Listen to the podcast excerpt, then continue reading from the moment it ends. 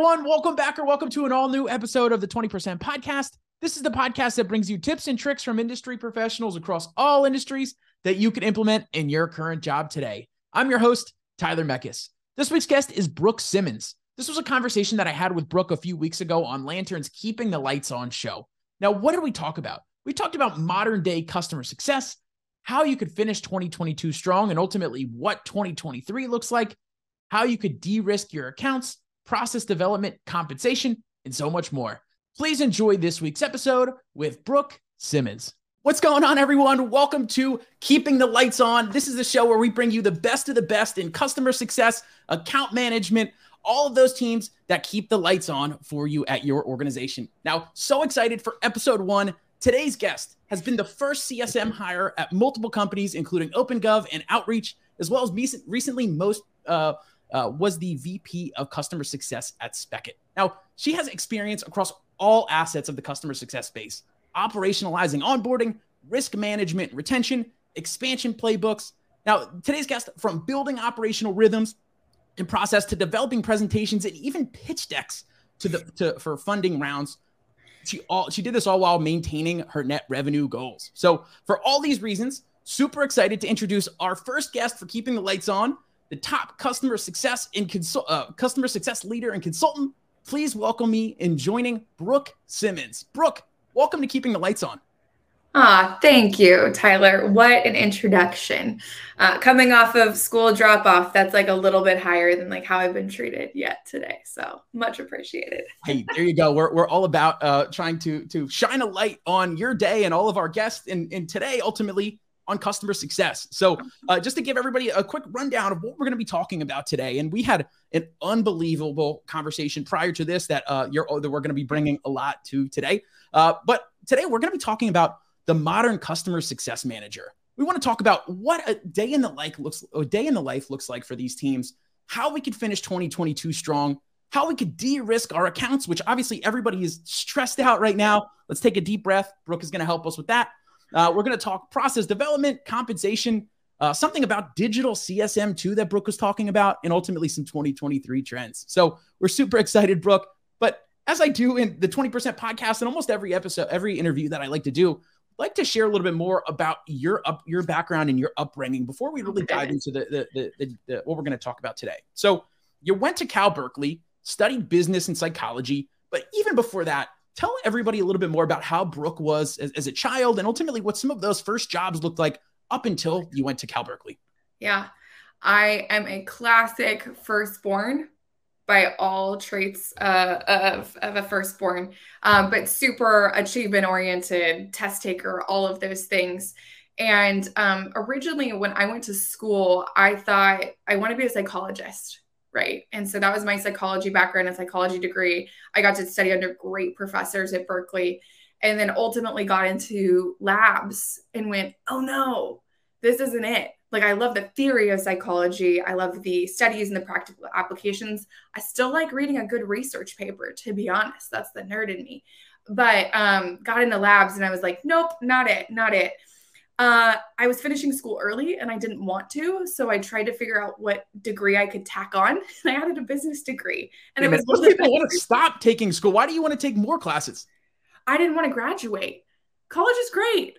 You don't you like you don't realize that at the time, but I realized really quickly the real world train was coming. And I was like, I'm not I'm not getting on that train just yet if I could squeak through a few more semesters. So I, I got a business degree as well. So basically I could stay in school but then realized like uh, how much I actually liked a lot of the theory. And that led me into management consulting right out of school. And that's like a wonderful catch all for like, I don't actually know what I want to do, but this company seems legit. I like these people. I'll go do whatever they want me to do. And um, that was a very lucky break for me to end up in management consulting because it was just a kick in the ass. Can I say? Can I get that on? Yeah, of course. Is of this You said it. um, but uh, it's a great catch-all for when you're you're not quite sure what you want to be. You haven't found your your calling, right? I have all these friends that are going into very specific disciplines and career paths. And management consulting is it teaches you to be like the ultimate utility player, right? You're getting like airdropped into companies every job is different. You're learning a lot on the ground. You're acting like you know things and you totally have no idea what's going on. Was this was this with Deloitte? Yeah. Gotcha. It's great. It's great. So um, worked some projects I had no business working, but really learned a lot on the job. And um, a quick formative consulting story, if I can share that. um, my most memorable project in my time at Deloitte was working the American Airlines bankruptcy. Um, I got a call on Thanksgiving Day of that year. God, it was like 2012. Um, that said, "Hey, uh, you need to book a flight to Dallas for tomorrow." And I was like, "Okay, is tomorrow a PTO day?" And they're like, "That does not matter here. This is consulting. Like, we own you a little bit." Gotcha. Yep. I fly to Dallas. They won't tell me why. Won't tell me where I'm going. They uh, shuttle us to a hotel, and we're all sitting in this hotel. We sit all weekend in this hotel, doing nothing. We're not allowed to leave the hotel. We're just sitting. There's sounds like a reality TV show or something, doesn't it? Yeah, we're, we're kind of like texting people, like trying to figure out who else is in Dallas from the from the company. Um, Sunday night, 11 p.m. They call us downstairs into like one of those hotel conference rooms, and we're all sitting in the conference room, confused. You know, like what's about to happen. And the C suite of American Airlines walks into the conference room. We don't know who they are at the time and uh, they make the announcement that at 6 a.m., so we have seven hours, um, they will be announcing their bankruptcy, and we are the restructuring team. And everybody just sat there like, what is about to happen? And we ended up um, on the ground in Dallas for months, working all sorts of insane projects just to, to try to make the restructuring go smoothly. But it was the best sort of on the job learning of like impossible pressure and scenarios and you just got to learn on the fly. So those were some of the the formative experiences that ultimately like indirectly led me to customer success. That, that's unbelievable. And there's a couple other areas I want to dive into as well before we even get into CS. But like number one, I saw you. Yeah, that was the vendor relationships during bankruptcy. You did some human resources organizations, and also even uh, did some redesigning of supply chains as well while you're at Deloitte. Now, it's so very interesting. Supply what were some of those? Like, what were some of those experiences though? How did that set you up to to your career in customer success? I hear a couple different things of dynamic business problems, getting creative, trying to do those things. Those are all important for any role, but especially for customer success managers, and especially having a variety of tools because there's a variety of needs for that specific job. How did that experience, and ultimately as well, even the psychology background, besides like I just think of like crying customers or something like we're going to keep you calm, right? Like tell, us a little bit more about how those those two experiences really ultimately set you up for your this career and customer success. Yeah. I think the psychology background reminds you that everybody's a human at the end of the day. Customer, vendor, employee, boss. Um, everybody's a human at the end of the day. Everybody's going through their own personal experiences in their their life and their journey. And so bringing that empathy to the table no matter what right in challenging situations has been something that I've worked on for years. And I'm, you're not always perfect, but you can always, you know, strive to do better.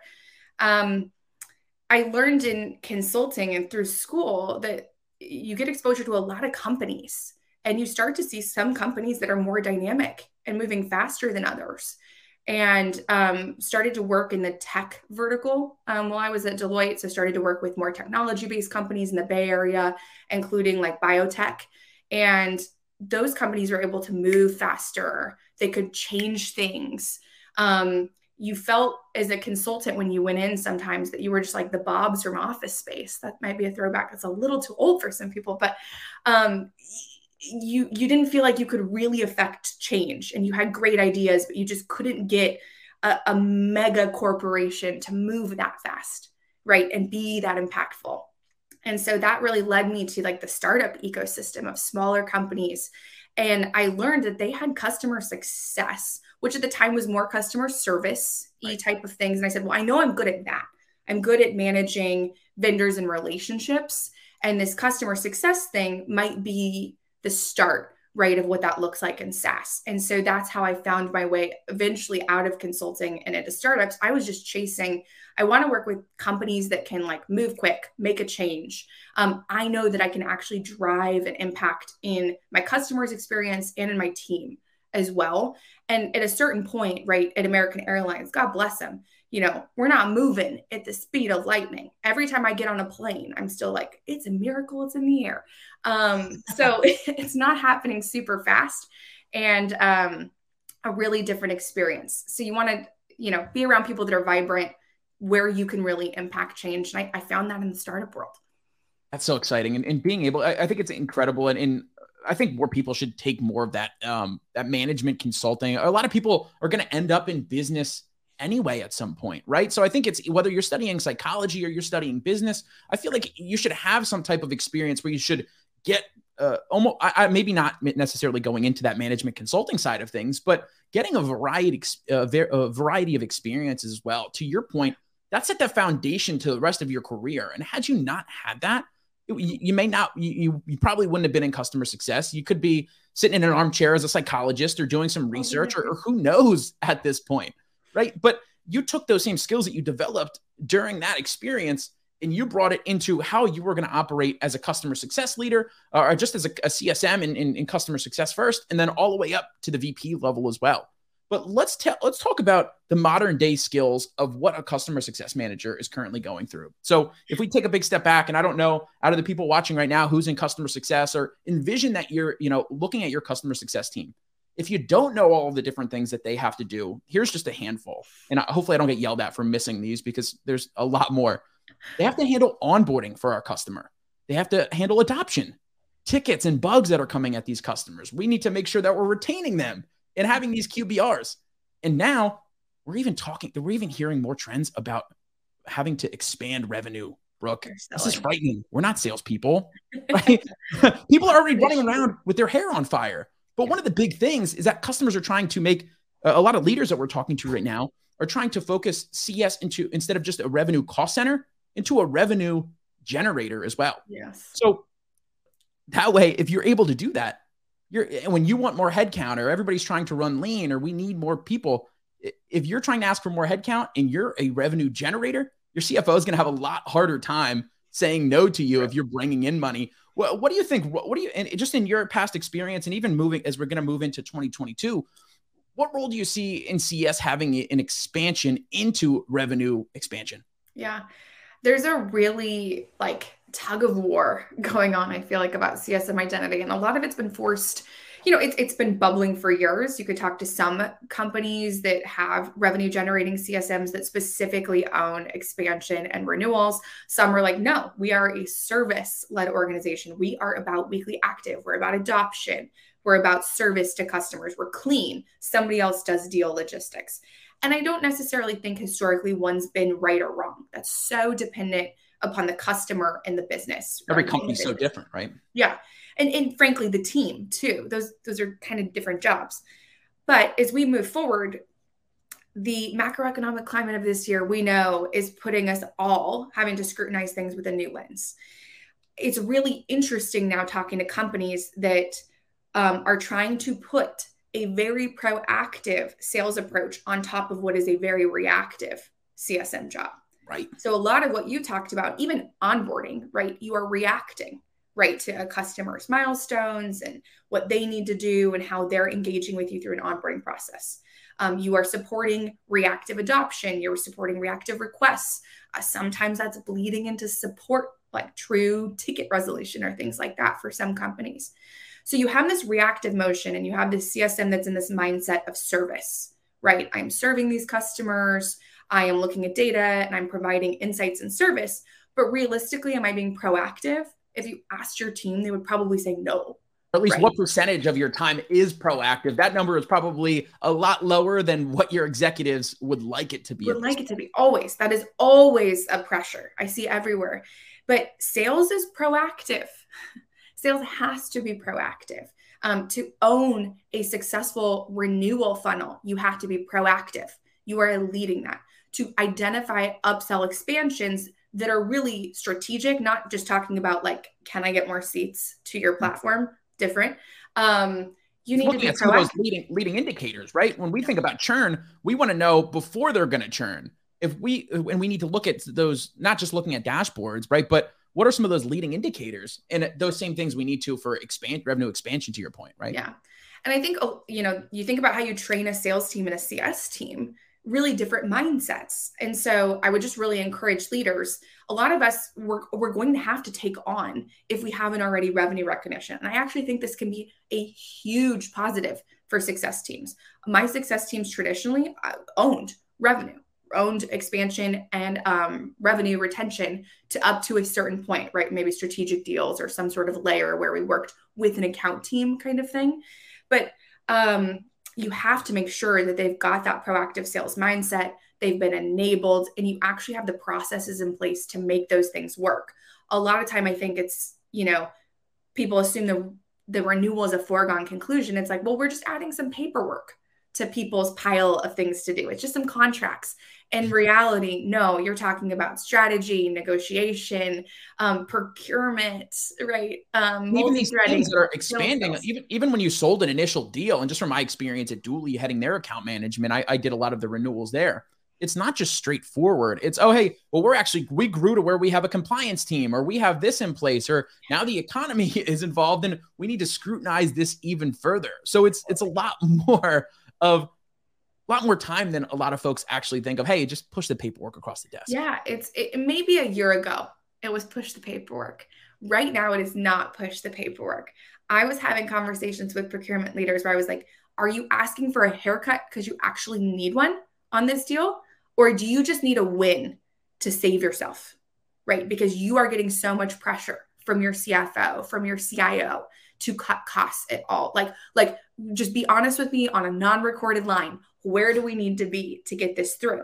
So um, it's a really different dynamic right now. Um, and I have empathy for people on the vendor side as well. They're getting pressure to lose tools, to cut costs, to remove tools.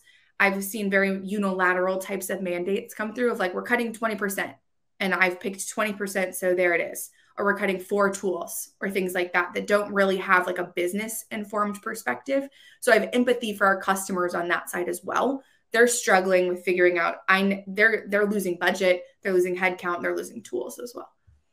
Yeah, I mean, and we talk about you know the different areas that you're talking about, people, process, technology. You think like any of these problems that we have where people are more reactive and like, okay, so current state, it sounds like running around, head on fire, but we want to get to this point where we're proactive and we know where to upsell and people are holding a quota and all of that stuff sounds great, but there's a lot of muck in the middle as well. So when we're talking, let's just talk from from that perspective of like, say we're you know if a if a revenue team if a CS team isn't um you know like one of your teams and, and didn't uh, have the ability to expand before, but now they have this ability to expand, but they've never necessarily sold. How are they supposed to go in and understand?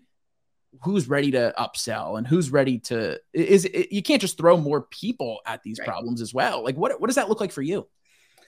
Yeah i think the the first thing if you're considering bringing an expansion or any new kind of responsibility is to sit down and do like a really honest inventory of where are people spending time. Uh, there is going to be a gap between like what people are actually doing and what we as leaders think they're doing and then what our bosses think they're doing. And so actually just sitting down with the team and like creating that Google sheet of like what are we doing for this amount of time each week? What happens weekly, daily, monthly? What are we doing? And then editing, right? So looking at that and going, okay, where do I actually care about them spending time? And what can we lose off this list? There's some stuff you can't lose. There's going to be like miscellaneous risk management. A customer writes in freaking out at me and is mad. I have to deal with that, right? As a CSM, it's going to continue to happen. So it would be kind of naive to assume, oh, we can just cross risk management off this and then we have that free space. So you need to do editing and you really need to think about how to, how realistically they have so many hours in the day and so many calls they have to get done. So like what can they spend time on and what do I want them spending time on? And then how do I shift those buckets? So the way I actually presented out in the past and in a lot of my roles was basically two bar charts. Here's how we spend time today, broken down by key responsibilities, a bunch of risk management, a little bit of like customer calls, some prep work, right? Like broken out, and then showed our perfect state in a bar chart next to it. And you could actually see how those percentages change. Right? And then you need to talk about how we get there. So, what are the initiatives? If we're adding in something new like expansion, and that needs to be potentially 20% of their time on a daily basis, how are we going to remove other things? How are we going to enable them to actually do that? Right? Um, how are they going to get trained up? All those things. So, those become your priorities for that quarter, right? Or, hey, I got to do these three things to make that 20% time spent on expansion possible. If I think through what I would do in that situation to take on expansions for the team, you would need data, right? You would need to know like what customers have what what have they purchased? Hard easier said than done. I'm working with a company right now that we are working on that together. What did this customer buy? Right? Like literally, can we tell what they bought? And then two, what are our upsell opportunities? What are these triggers of yeah. what where what, what lever what bar could we pull? And that helps for negotiation too. By the Huge. way, you might have um, additional seats, right? Hey, they're at high seat utilization. That's an upsell trigger. You might have an additional product line that you can run a campaign on, right? You might have opportunities to test out or beta something that's upcoming that could be a future upsell, right? So you should think through okay, what are some ways we drive that upsell needle? And then how do I enable my team? remember like mindset of enablement this is this is a selling type of motion. It's different than a service motion. You're going to need your tools to do it. Like are they going to have to run campaigns or email people? Are they going to have to look at analytics? Like how are they going to be able to tell that a customer fits the criteria of one of those campaigns? And then are they actually going to be able to manage the deal? So like adding an opportunity to expand forecasting that opportunity how are you going to get notified as a leader what those opportunities look like so, like end to end, you know, owning that change all the way through. Don't just assume that if you send out a couple emails, hey, new product offer, that that's going to take hold. You've really got to swing through that enablement piece on the expansion to make sure the team feels equipped to go hit the ground running. And that's that's um, there's so many different points. And for, for anybody who's going to be uh, watching that, we'll, you'll obviously have the recording where you could access it later. I would highly recommend going back to these last couple minutes and watching this again because what Brooke is saying here is that just because we're at state A and we want to get to state B and oh well we just need to move a couple things around and 20% of time here and tw- over 20% time there. When you think about all the different things that it's not just expansion to your point they need to know what's going on they need to understand those different triggers they, they need to sell essentially they might have never created an opportunity just like let's be candid they might not be managing opportunities so you got to really think about like realistically what do I have to train the team on to be able to do this well? Um, have they ever done a forecast, right? Have they ever done deal updates to a manager? Like, if you don't have a CSM team that comes from a sales background, those are going to be new skills that they're going to get to acquire. And what a great opportunity for them to acquire those new skills. It shouldn't be scary. We should build their confidence as we do this. But part of building their confidence is making sure they feel equipped. Oh, absolutely. And it ultimately means as well to equip them with what's actually going to help them as well. You know, that's why, you know, even companies like Lantern exist where we're helping to set up different triggers to help these customer success teams to know which account's ready to upsell or which one is ready to churn. Or j- ultimately, we it's there's more technology that's needed as well. It's it's not just adding people or adding responsibilities or god the time that it's going to take. But the other portion here as well, Brooke, is that I think we're going to need to tap into your psychology background here as well, because if you tell it, let, let's let's talk about you know besides the fact of saying, all right, this company's going to go and start doing expansions right now, mm-hmm. but how are we going to how are we going to establish comp plans? Are we are we just and this is a frightening thing because like, are my customer success teams, or even if I'm a customer success manager, do I need to take on a quota? do I need to carry a bag? Do, are you going to reduce my base compensation so that I could have more of a variable, more like a seller? Help me through this, Brooke. What are we going to do? Oh, humans, we we will do what we're incentivized to do.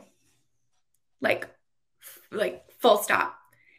If we do not have a specific incentive to do a behavior, you that behavior is going to fall to the bottom of the list right? And we know that. We can all think of personal examples of that, right?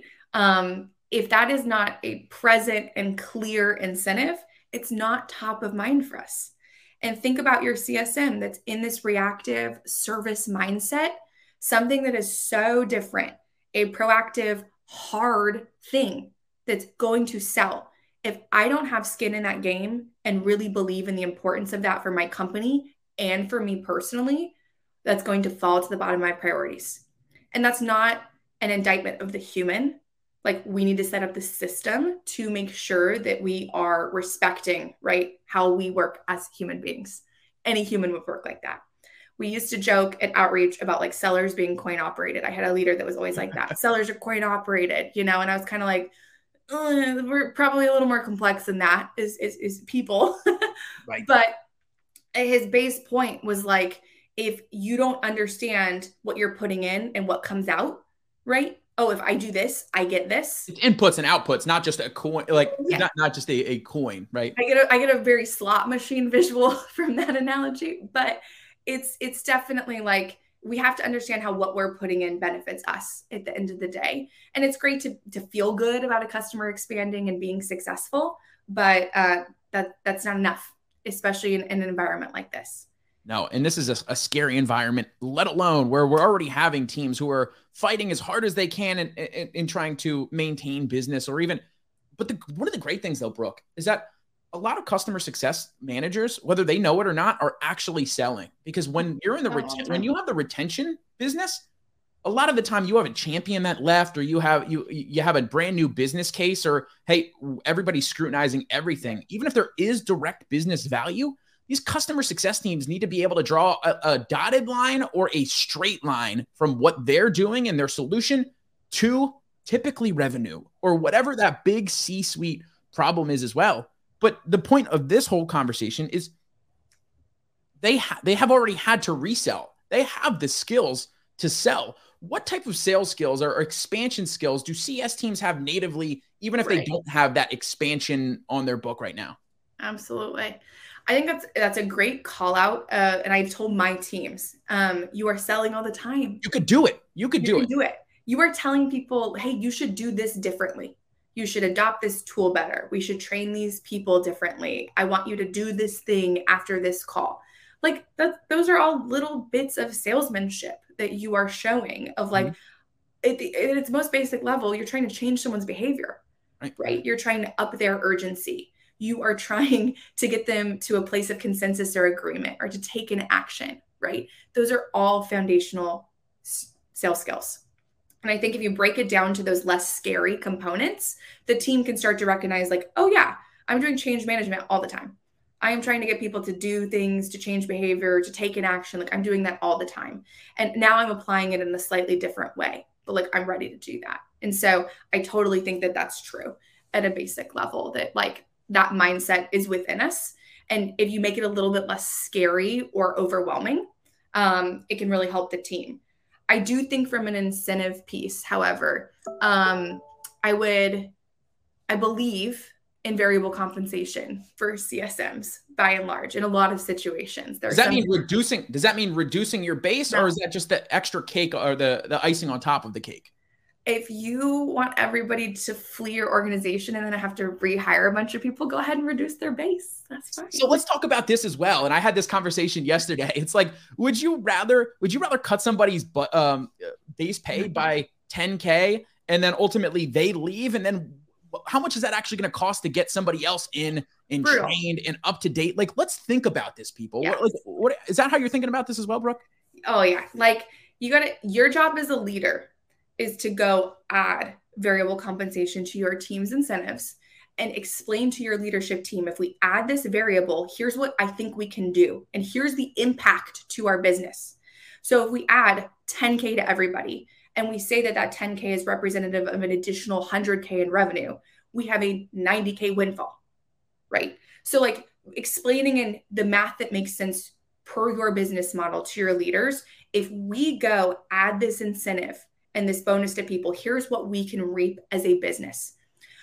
You can also say, here's the churn or the risk we mitigate. Conversely, if we add a net retention bonus, if we add, um, you know, a retention quota quarterly or annually, here's how I think it would improve our retention numbers. And here's what that means in dollars to our business. And then it becomes a really clear math exercise, right? Where you can kind of stand back and go, hey, adding this money creates incentives for my team and it's bottom line beneficial and a net positive for our business as well. I understand that like there are a lot of boards don't want to hear about comp increases right now. That's really hard to talk about and get through. So you need to make sure you have both numbers ready to go of like adding the 10K here gets us this much on the back end. And here's how I'm going to drive to get to those results, right? Here's my plan to go bring in that 100K of revenue or whatever, right? You're forecasting off of that. I hear all of this selling it. Like when you're talking about having to to talk to your board and having these different conversations, you are positioning your experience into what they need to be doing. You're already selling right there. It's just the it's just the in, enthusiasm, transferring enthusiasm, and ultimately getting somebody to agree upon something else as well. And I guarantee you that those people also don't want to hear uh, uh, when they don't want to hear a lot of the um, the increases in, in some of the salary. They also don't want to hear that their employees are leaving, and they definitely don't want to hear when a churn is happening especially if it's a higher level churn that would have overcost the what the ever the upsell was. I don't think people are really looking at the big enough picture. Yeah. And one of the other thoughts here too on, on compensation before we, we keep moving forward is one of the interesting trends that we're seeing is a lot of teams starting to comp based upon net revenue retention. So obviously it's just that that um, ratio of hey, here's where your book of business was before. Are you above where you were before? Or are you below? And if you hit at least 80% net revenue retention, which is what our focus is going to be, you get X as a bonus. Or if you hit over 100%, you're going to be getting bonuses. I feel like this is a good way of holding CSMs accountable to, to keeping their job, uh, to keeping revenue, but it ultimately helps them to have that extra variable, especially with the holidays right now. And, and just everybody, I think, could, could try to use a couple extra bucks here and there. Do you think that that's a good solution? I think one of, um, I've run a couple different comp plans over the years, and I'll tell you a cautionary tale before I tell you a comp plan I liked. Um, we ran comp. Uh, we did not compensate CSMs in a past role on expansions. And when I really dug into this with some great team players that were honest, because we weren't seeing the expansion numbers, we were seat ad model at the time that we wanted. I had team members tell me candidly, I don't like expansions because it creates more work for me. I have to onboard those people. And now I get more questions and I have more build out of the p- product I have to do. And thank God I had that like base layer of trust with them where they could actually tell me, like, I'm trying not to sell more because it's more work for me, just being honest. But yeah, would, that's going through some of your team's head, like candidly, I think, is people are going, like, will this create more work for me? Can I handle that risk? with what I already have on my plate? Probably not. Is that variable enough to to make me want to stress out that much more? Right? Yeah. And so, but they didn't have any variable. So part of that was they had no reward for doing that increase in risk. There was just potential work and risk for them or doing that increase in work, excuse me. And so when we actually added an expansion kicker, essentially, um, that allowed them to see when I make this customer successful, the foundation that I laid leads to that expansion. My work is being rewarded. And I'm now going to follow through on the additional work to like make the rest of the customer successful so I can get more expansion. I'm seeing this snowball right start to build where I can grow an account over time and nurture it and I see the impact of my work. For expansion, what I've really liked for teams is like a flat percentage, just like a sales rep would be paid. Like mm-hmm. it's a percent or two of the deal size, if you're in like an ARR model or something like that, where you're going, hey, you have a direct incentive to grow, and more is more here. More is more for our business, more is more for you, right? On the retention side, I think what you described a minute ago is, is how I think about it. This quarter, what do you have up for renewal and what are you going to keep? So, like, what are you forecasting to keep? what can you grow on here? And is your book of business bigger than last year and bigger than when we started the quarter? And if so like you should be rewarded. Um, i typically like a sliding scale on retention right? Like it's not an all or nothing. That can be really demotivating or do some weird things with motivation for people. Right. but actually like hey if you get 98% here's your payout. If you can do 100 here's your payout. If you can do 105 here's your payout right to create incentives more is more for the business and more is more should you know work for our team too. That's unbelievable. And it, it's so funny that you think about that. It's like i don't want to do this because it's i already have a full plate and i, I can't handle anymore. Yeah. well how like what are we going to do about that? And the other the other interesting thing too is good for you for building that level of rapport with your teams where you could have that honest thing. And a lot of the time leaders uh, would, would just try to find some way to, to just explain it away and not really try to go find the actual root of where the problem is. And right. that's obviously not good either. So uh, good for you for that. And I think a lot of leaders could take uh, uh, notes on that. I certainly am as well. Now, let's talk about um, some of the trends that we're seeing going into 2023. I know we touched on some of them, but number one, obviously, we already talked about CS wanting to be a revenue generator versus cost center. We went through that at nauseum. Yeah. We're noticing a lot of CS leaders are actually starting to report to directly to uh, CROs in the revenue teams now as well. So it's even more of a focus of hey, it's not just to maintain and retain. It's we want to try to grow with these teams as well. And then obviously with that, uh, the net revenue retention, which is the focus, it's that that's just the equation of revenue expansion and churn reduction. So how do you how do you reduce churn? It's making sure that you have real time customer health in place, right? And understanding what's actually going on. And then point number four is trying to do more with less, which we, t- we touched on as well. How do we take these teams from going reactive to proactive? And if we want, the only way that we're going to have more time to expand is to get them into that proactive mode. What are you seeing? Any thoughts on some of those trends? And ultimately, what else are you seeing in the market? Yeah. I think um, do more with less is true for so many of us. Um, we know that we're going to continue to get customers for the next, like, let's say, eight, 12 months, right? Um, you know, however long we're in, we're in a situation where we're being conservative, right? But we might not be getting the head count, right? That linearly grows with that customer base. And if you're like any team I've worked with, right, you're already looking at books of business and going, ooh, those feel kind of big. We could go from 20 to 25 or no, oh, you're saying, you're saying they already feel like you need to downsize. Yeah. And a lot of situations you have team members telling you like, I'm capped with my current role. And like, think back to that bar chart of like how they spend their day. Mm-hmm. They're going, I literally don't, I can't take another account. There's no more flex in my day and they can take an account but what that means is just something else will slip somebody's going to drop right right i'm going to stop paying attention to certain customers i'm going to get more and more reactive right and, and you just need to be realistic about like okay well what's going to fall off their plates or what customers are going to fall right if we're continuing to add more to their books of business and doing that load balancing there i think realistically um, i've seen more executives though be open to that conversation of like what customers do we really want to keep? Like, let's get brutally honest about what customers. Hey, newsflash, everyone.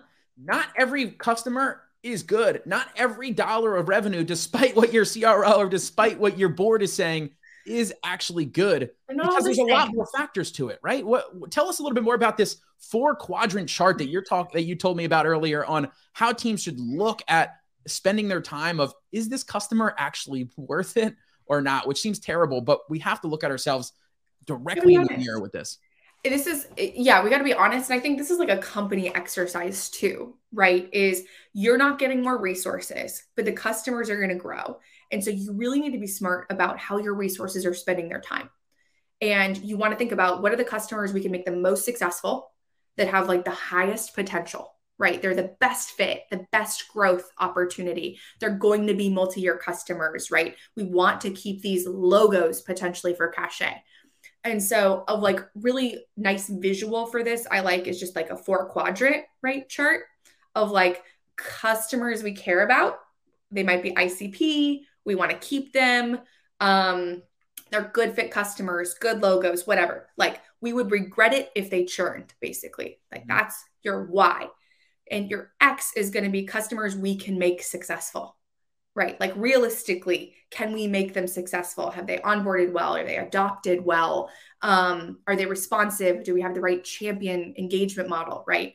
So you end up with like four quadrants, right? You have your top right quadrant that's like successful ICP customers that kick ass. And this, these are the ones your marketing team wants to talk to. Everybody's like, these are the great customers that everybody wants.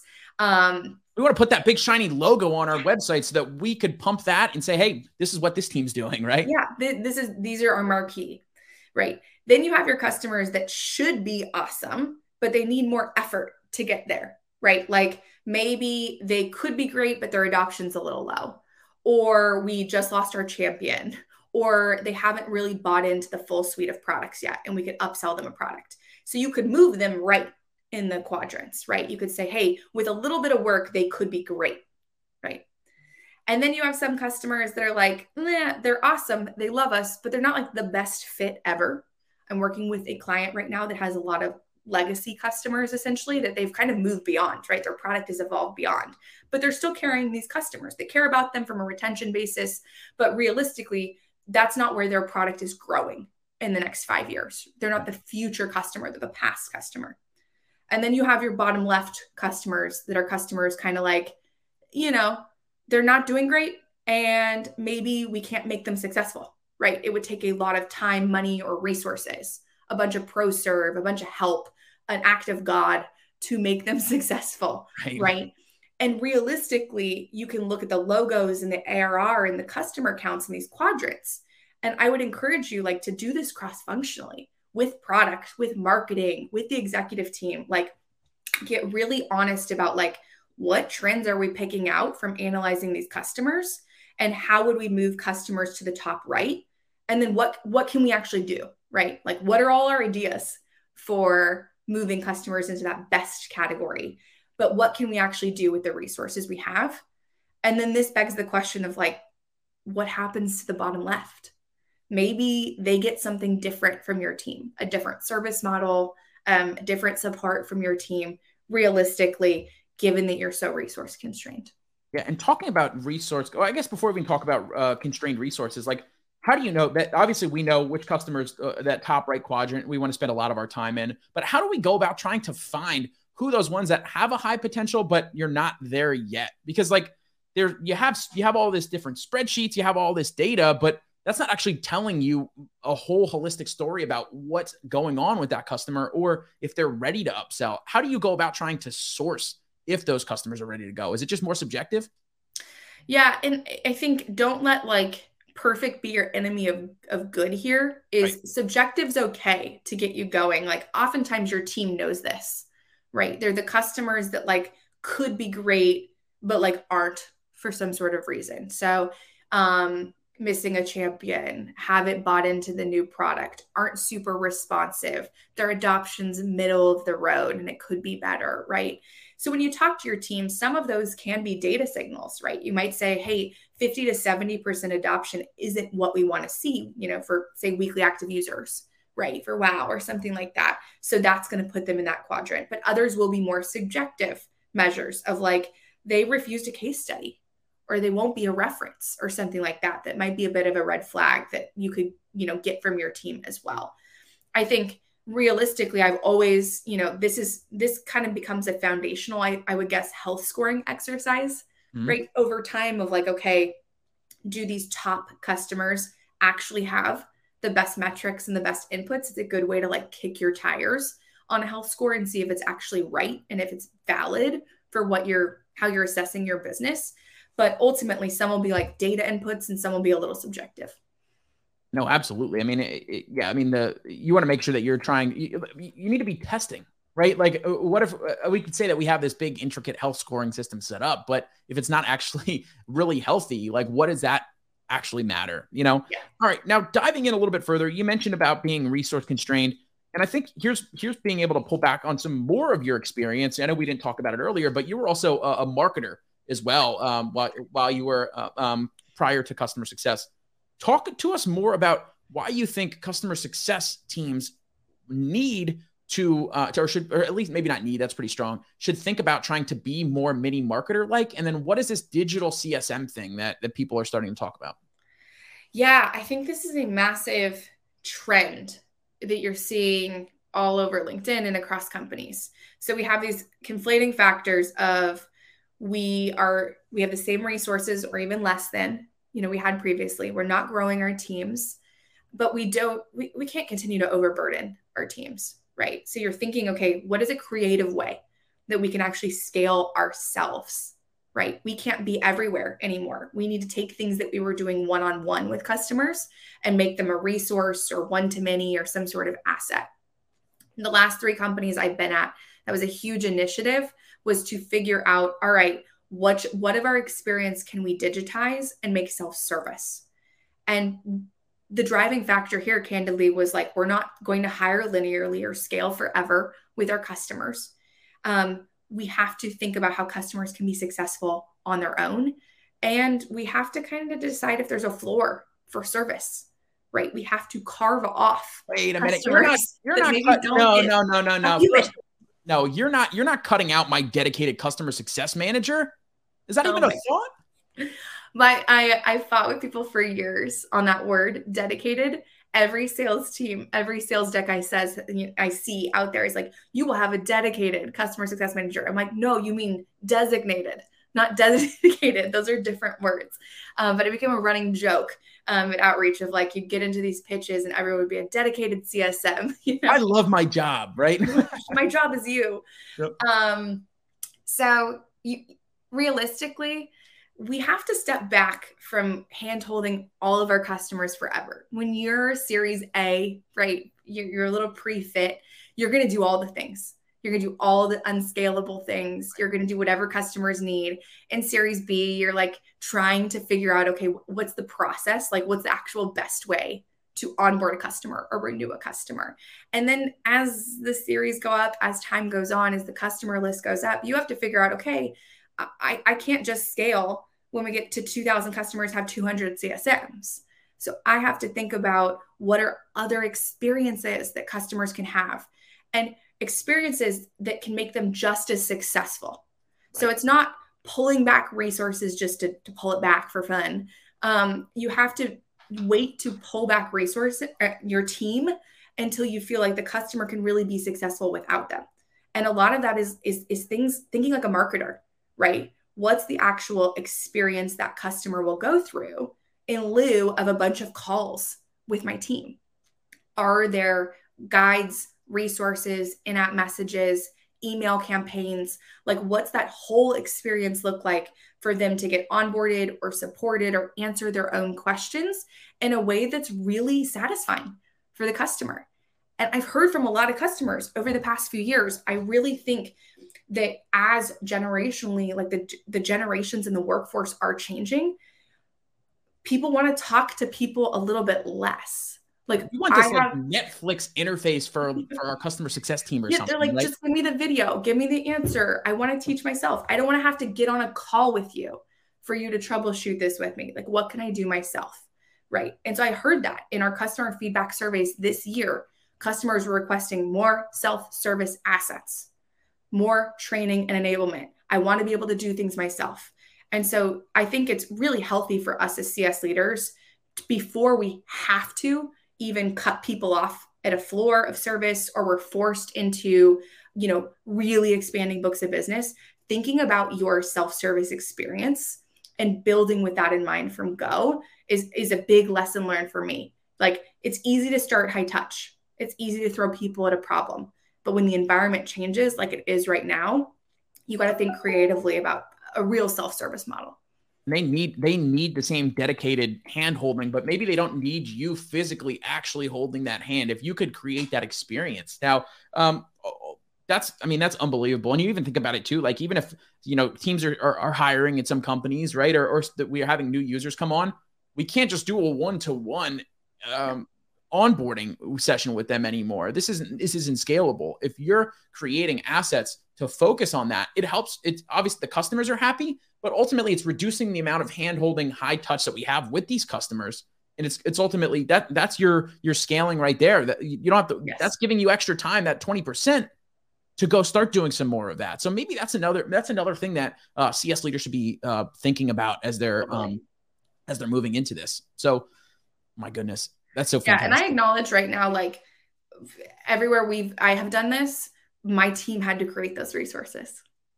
That's an that's an marketing, initiative. Mar- like you don't even think about asking marketing at this point, right? they don't have people. Like realistically. So you have to kind of look within your team probably and be like, okay, my team has great knowledge about what could be scaled, what is repetitive in their jobs, what customers would potentially like in the experience talk to customers, get feedback from customers. What would you have liked in your experience? What would have been helpful? Where did where did we not have training or guides or resources? And then you're going to have to work with your team to create a lot of this asset, right? Um, in the past, you know, bigger companies might have big customer education teams, customer marketing, things like that. Realistically, I came into companies way before we had those kinds of resources. So we had to be that first push of resources. And that can be a, a really overwhelming thing of like, okay, you're trying to eat an elephant, right? All of a sudden, and you're like, how right. do I do this? This is a big thing. But again, as a leader, you have to communicate to your leadership team my strategic priority right now is to create these one to many assets to scale my team. And here's the numerical impact it'll have. And here's the why. Here's why we need to do this, right? Yeah. And when you're starting to explain that, you're gonna get the, you're gonna get your team's buy-in and saying, okay, that makes sense. This is why I'm going to go do this. Yes. And as well, I mean, you think about it. There's multiple different ways that you could probably you could start this. It's either you know you could whiteboard and say what are the what are the most common videos that we're going to make five totally. right now. What are these most common ones? Oh, well, probably frequently asked questions and like some there, there's some table stakes one or, or, how do we actually log into the platform, right? Like yes. there's probably some main questions that your teams are getting day in and day out. Again, here it is, Brooke. It's not a. It seems like a crazy uh, thing to even say, but leaders need to be talking to their teams of what's actually going on on the front lines. Totally. That's not just a sales thing. That's every leader should be talking about that because then it's going to help your teams scale and make them happy and, and understand. Or the other thing you could do is if you're even leaner team, it's every time you have something that's coming up, then you make an asset for it. And then it takes time to build up early on. Right. But over time, you're still building it. So you're just eating that elephant one bite at a time. Right? Yep. Yeah. You don't have to make it a, a huge thing. I love it. If just like, if we do five videos this month, right? Like that's a huge win. And we're not uh, buy a Loom license make some Loom videos. They're not high. I mean, that's it. You could you could just as simple as uh, putting on a PowerPoint slide and creating a, a Loom video, and just it's, it's, just as simple. You can make a nice asset, nice, good enough, right? what you were talking about, and, and that will help these uh, the customers. And I know I just took a big breath because thinking about having people uh, help with reducing some of that time, I hopefully reduces some of the anxiety that that some totally. of the teams uh, are going to be having here as well. Now, I know we're, we're wrapping up here. This time has gone way too fast as it typically does. Uh, now, big question I want to ask you as well is, you know, obviously the, the, the name of the show here is, is keeping the lights on. What's the biggest factor in 2023, whether it's customer success leaders, customer success, or even even just businesses in general, should be doing in order to keep the lights on? Yeah. Oh, I feel like a lot of us are in this this mindset of bracing, kind of writing it out business wise. You're seeing that across VCs, across you know the private equity market of like okay brace this you know you're now seeing numbers come out of like okay well there'll be two more years of recession or something like that realistically what i would look at is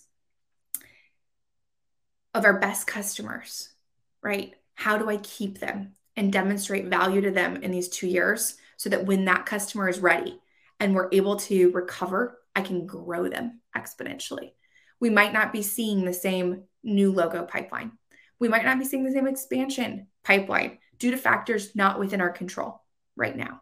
But realistically, how do I set myself up in the best position possible with these customers so that when they do get budget back, they are ready to burn, right? They are ready to grow with me.